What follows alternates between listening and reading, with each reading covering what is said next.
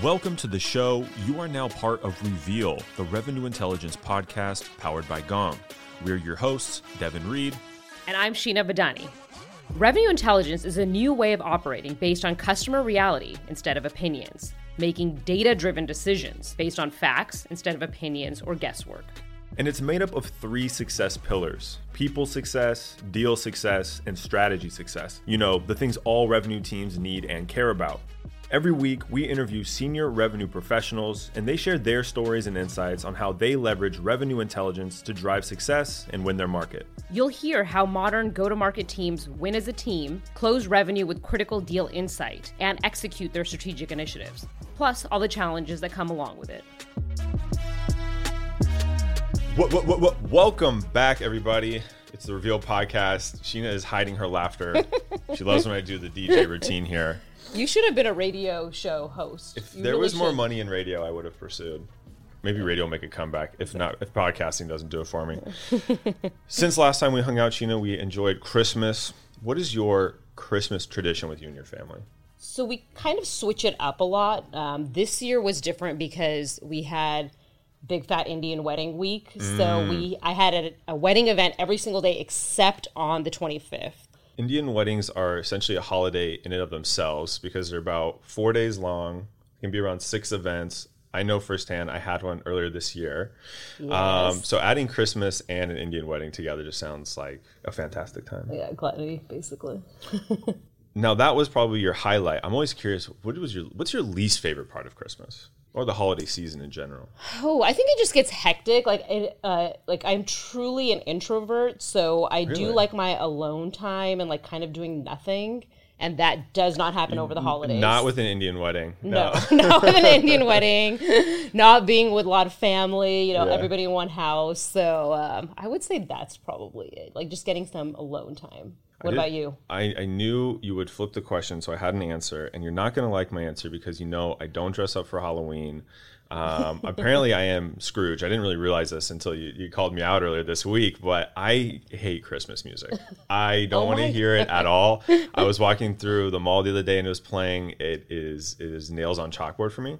Um, but I do enjoy the family, the gifts, the food. I, I'm not a totally awful person. I just the music is it's a no go. Well, one day when you have your own little kiddos and you're forced to go to Christmas carols and things I at the know. school and listen to it 24 7. I heard Christmas carolers in the mall over the weekend, and I like ran the other way. I couldn't handle it. But anyway, we talked to Marjorie. She's the SVP of Global Sales at HackerOne. What, what were your takeaways? Marjorie's awesome. So like I actually worked with her at MongoDB. She is super focused. She gets shit done. She is very data driven and metrics oriented as you'll hear in the conversation. So I thought that was really interesting and, and great to hear from a sales leader. So I can just see her as the head of sales in this organization and everybody is amazed and awed by her. I agree. I'm gonna have to take a quick sidebar. This just became my favorite podcast episode because I finally got Sheena to curse, uh, which has been my lifelong goal because I do it too often. But yes, going back to it, if I had to describe the interview in three words, it would be strategy, hackers, and data, which kind of fits exactly with what we do minus hackers. On point, on point. All right, let's dive into our interview with Marjorie Janiewicz, SVP of Global Sales at HackerOne. Marjorie, thank you for joining us today. Thank you for having me. We always love to start by hearing how people start their day. So I'd love to know what your go-to morning routine is. Yeah, so I guess I'm a very early bird. Uh, I wake up around 4.30 in the morning Wow. because I need my time to uh, kind of think and plan the day. So I leave at four, I wake up at 4.30 in the morning and then uh, I have that weird routine where I dry my hair for about 45 minutes. but the point is not to dry my hair. My point is looking at my calendar while I do dry my hair and kind Ah. of plan for the day.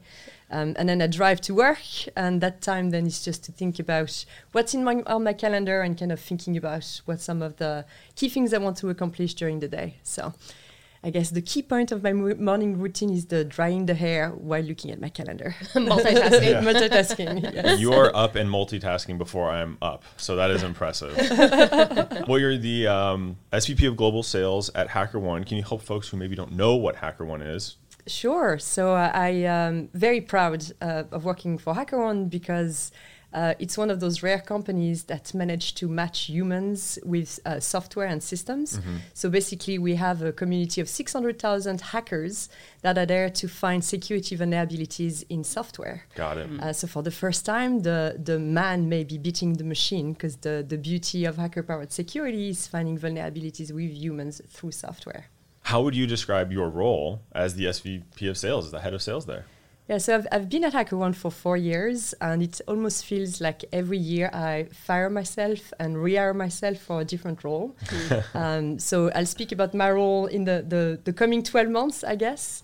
Um, we've grown uh, exponentially, so my, my role is first to really uh, decide of a long-term strategy that's going to help us sustain uh, our growth.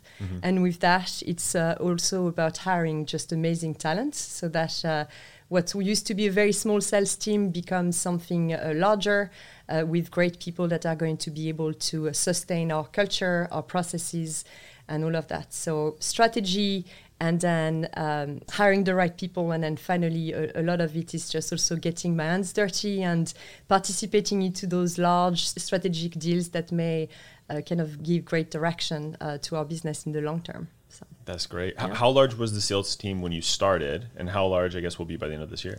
Yeah, so when, when I started, there was uh, zero really sellers, or one, should I say? Okay. Y- Oh, wow. Yes, I, uh, it was important for me this time around to start a sales team from ground zero, so I get to uh, hopefully do right from the beginning. And uh, today we have about 80 sellers uh, Wow. globally, and we should be about 120 by the end of next year. What were some of the requirements that you had, or some of the things that you had learned from other teams that you had been a part of that you wanted to bring into the culture of your own sales org? So for me, the, the first uh, big objective was to kind of have a, a vision of what the sales team would look like over time, what the processes would look like over time, and try to make some investment either in people, process, or systems sooner rather than later. The other component was also making sure that we have our hiring profile quite nailed at the beginning. So the type of people you bring on today may be people that can help you scale the sales team over time. So having a good uh, idea of the culture we want to create and, and therefore the type of people you want to bring in as early as possible. Having uh, a consistent uh, framework to create a common language between sales, marketing. So we did that quite early at HackerOne so that from the, the beginning, uh, the voice of the customer and the prospect is uh, core of our framework and the way we go to market, not only in sales, but uh, across uh, all very important departments uh, at HackerOne. When you identified those first reps that you hired, what were the qualities that you saw in them that helped you know that, okay, this is somebody that I could envision on my team today and in four years when we are an 80, 100% org? What was very important to me is to make sure we were hiring uh, people that were here not only to make money because it sells, but people that were here to really build a company. So company builders. So people that would have the endurance uh, to see the ups and downs of an early stage uh, startup. So making sure that we had folks that were hungry, driven, but most importantly, people that were very much. Uh, mission driven that believed into uh, what we're going to, to be doing for the world. Our mission is to make the internet safer. I guess this has really helped us differentiate ourselves against our competition in the market, having reps that are really there to problem solve with our customers, creating a new industry because hacker powered security didn't really exist uh, before HackerOne started uh, started the business.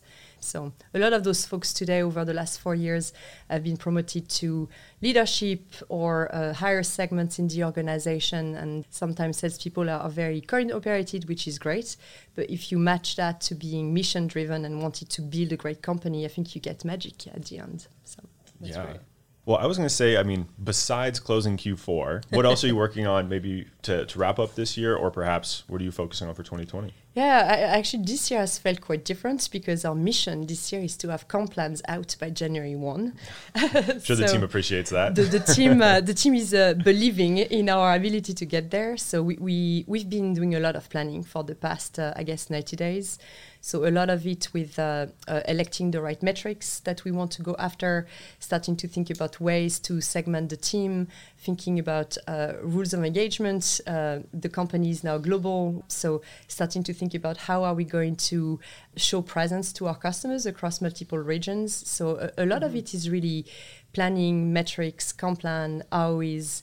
And then um, as we go deeper into the enterprise, I think we, we are also evolving our ability to uh, prioritize accounts we want to go after. Mm-hmm. So a lot of it has been building the, the fundamentals for account scoring and really deploying sales teams based on where our market potential is. So a lot of planning. What are some of the metrics that maybe you're changing from and moving towards, or at least you know why are you making some of these changes?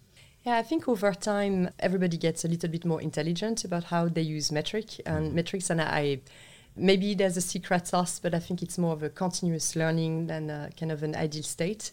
So we, we always start from the basic metrics of number of deals, ASP, number of, of accounts, uh, targeted time to close, and all of that. I think where uh, a lot of the, the continuous learning is coming from is starting to uh, understand where the pipeline is coming from, and how do we start having predictability in that conversion from pipeline to opportunities to deals uh, based on different sources. So uh, adding a lot of systems to help us get there. Uh, we are transitioning towards account-based uh, marketing and selling. Mm-hmm. So I think with that, the type of metrics we look at are a little bit different. And then also there's a lot of reflecting back between uh, the metrics we had planned for this year and where we landed, trying to understand um, how more predictable we can get over time. Yeah. We've added a ton of tools at every step of the process to help us, um, again, I guess, get more visibility.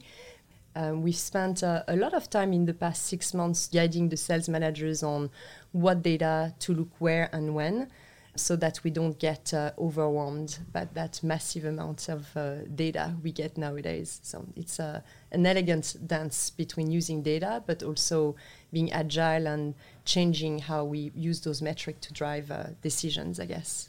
What does that relationship look like between sales ops, you as a sales leader, finance team, and your CFO oh. in terms of like, determining what are the right set of metrics, looking at what's important, and then determining the next recommended steps on how to take the business forward based on some of those insights?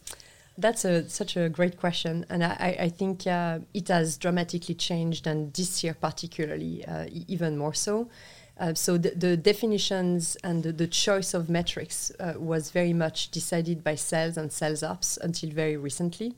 Uh, but our finance team is really moving towards a, a, revenue ops model. So basically, what this means is agreeing what are the core metrics we want to report on together with finance, and starting having finance uh, being the, the one group that actually runs the analytics and the, the pulls the data uh, to, to, to give us that data and give it to the board.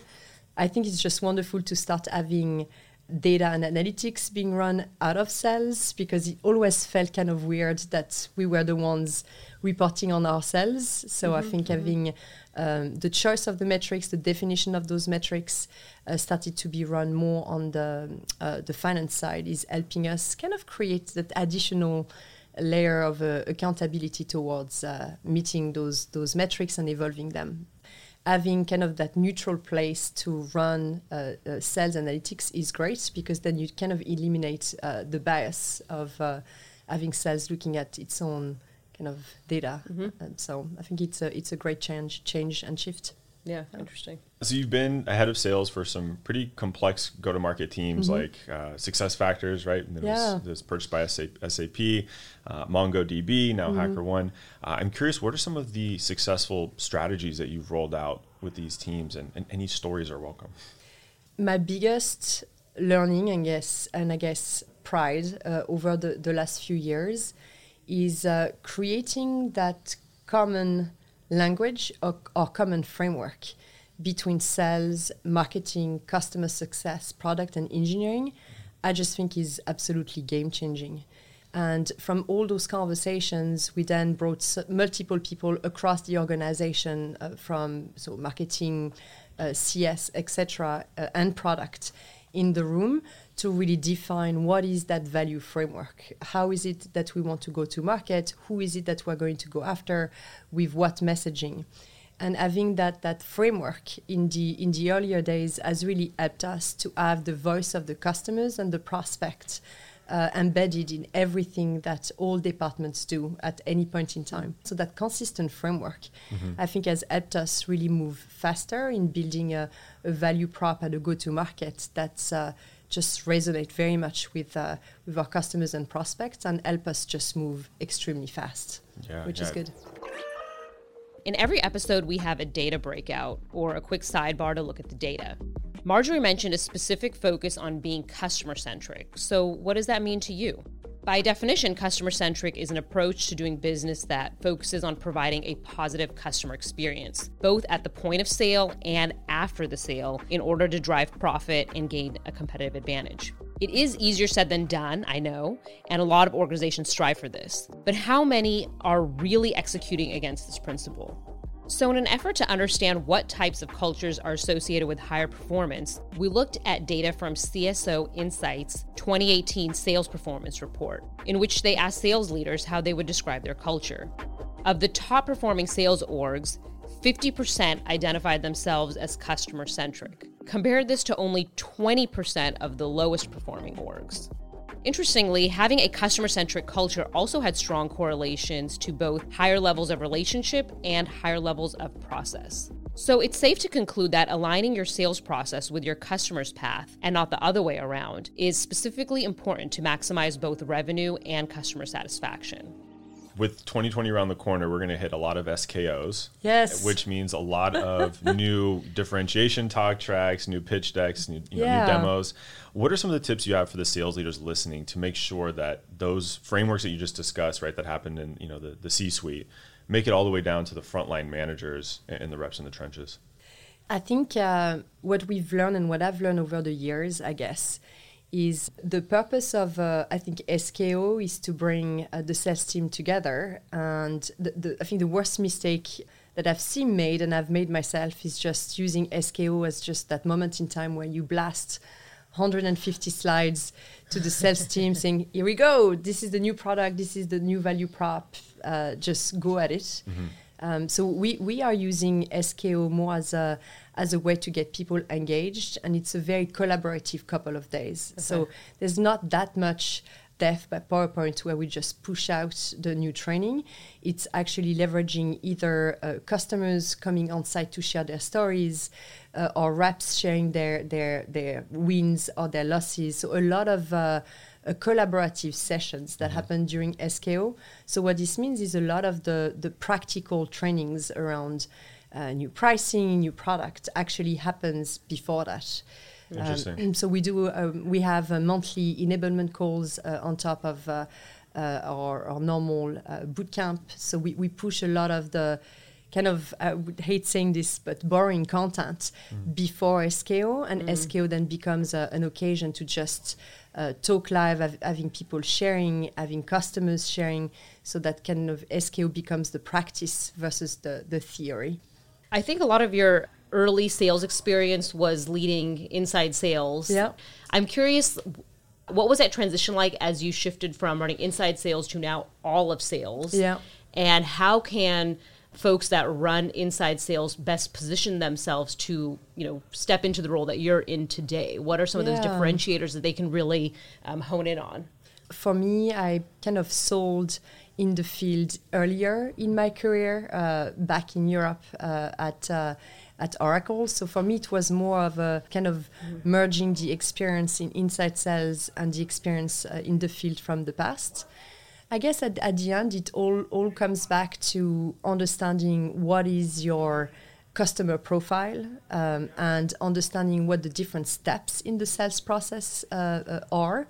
You are dealing with a high volume of transactions um, we have to kind of break down the process in a lot of different pieces to make mm. it repeatable and scalable. At the end, uh, you can do that in enterprise as well. And actually, you need to do that in enterprise as well, breaking the steps of the sales process in multiple pieces. The only difference between inside and field, particularly in the enterprise, is that those processes are just way more complex. Mm-hmm. So you gain a, a lot of discipline in inside sales around uh, understanding the sales process itself. Once you have that discipline, is kind of applying that to larger deals, more complex. Uh, so, from a sales leadership perspective, I think the transition is actually not as brutal as it seems to be. So I think my biggest advice for people that are obsessed with, oh, can I go into the field because it's so different with inside sales, whether you're an IC or a sales leader. I think uh, the key is always just to remember that those are humans, those are customers. It's about understanding their process. And once you have discipline in doing that, you can scale that across any type of segments. Right. Yeah. Right. I also think the world has changed. Like 10 years ago, when you were a field rep, you were um, on the road like 95% of the time. Bottom line is like a lot of the, the buyers, even in the enterprise today, don't necessarily want to meet face to face every day.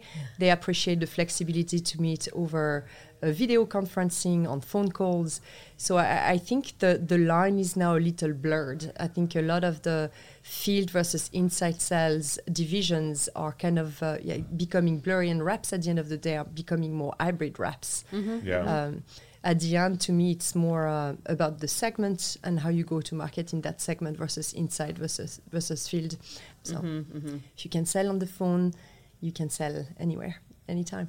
Yeah. I guess along those lines, what's your coaching style Yeah. uh, when it comes to developing? Because I imagine you know your inside sales reps probably a different type of uh, demographic. Maybe Mm-hmm. they learn differently, and they probably have different needs than your twenty plus you know years Yeah. experience people in the field. So I'm curious, you know, if and how you differentiate your coaching and what that style is. Yes, you, you definitely need to uh, adjust it uh, for sure. The way I would answer the question relate back to the type of people you hire. So whether you, you know we hire people that are in their second year of selling or people that have 20 years of selling, we always look for people that are eager to learn uh, and also eager to give and receive feedback. So even if we hire veteran in, in sales, uh, at the end of the day, they still need to learn the product. Uh, they still need to learn the value framework we use. So it's just the, the coaching is going to be different because you may just uh, provide feedback and give feedback on different things, but uh, we only hire people that want to get better and, and that can learn. Um, so, so from that, uh, if you have that as the core, I think uh, the, the coaching becomes more on the basics with the, the folks that are a little bit earlier in their career. So, literally, the, the, the components of selling is what you're teaching the reps, versus for the, the reps that are a little bit more experienced, you're trying to coach them on how to unlock their deals. But um, so the, the culture of feedback is just here uh, every single day, um, which I think uh, people that have stopped learning at the end, it's kind of uh, be a little bit depressing. So we try we try Right. to hire people that still have that in their in their bellies. And I see that theme of reflection kind of coming back in there again. So Yeah. you're working on a deal, take that time to step back and see how did it go. It's even more important for us because we are building a new industry. So it's not like uh, we're asking people to sell something that they've sold before. So it's very important to keep um, an open eye and open ears on what the market is telling us. So I think there's not only the coaching side, but making sure the reps are actually curious enough, regardless of their levels, to understand what works and what doesn't, because the nobody has done hacker powered security before. Sure. So we, we also take that uh, feedback from their side to enrich our messaging, our go to market, etc. Yeah.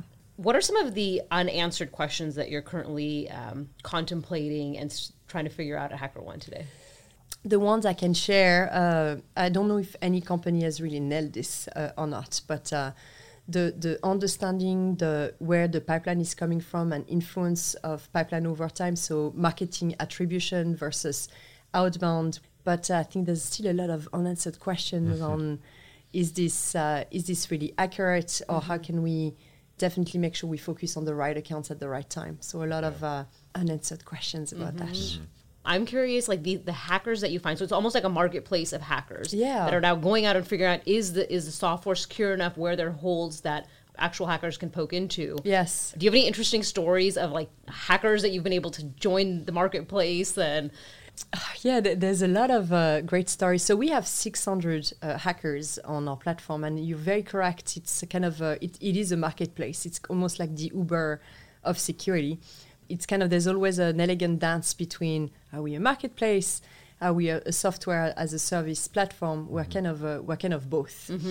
Um, Ten years ago, it was uh, uh, illegal to hack, and even to this day, when people ask me or, or others at HackerOne, oh, what do you do? Well, we, you know, we, we have uh, hackers finding security vulnerabilities on, on systems. People are like, what? isn't, it, isn't that illegal? Basically, HackerOne in the past, really six to, to seven years, has been on a mission to show the world that there's a great opportunities in having people that have great skills that are good hackers, white hat hackers, to be engaged through the platform to find vulnerabilities. Mm-hmm.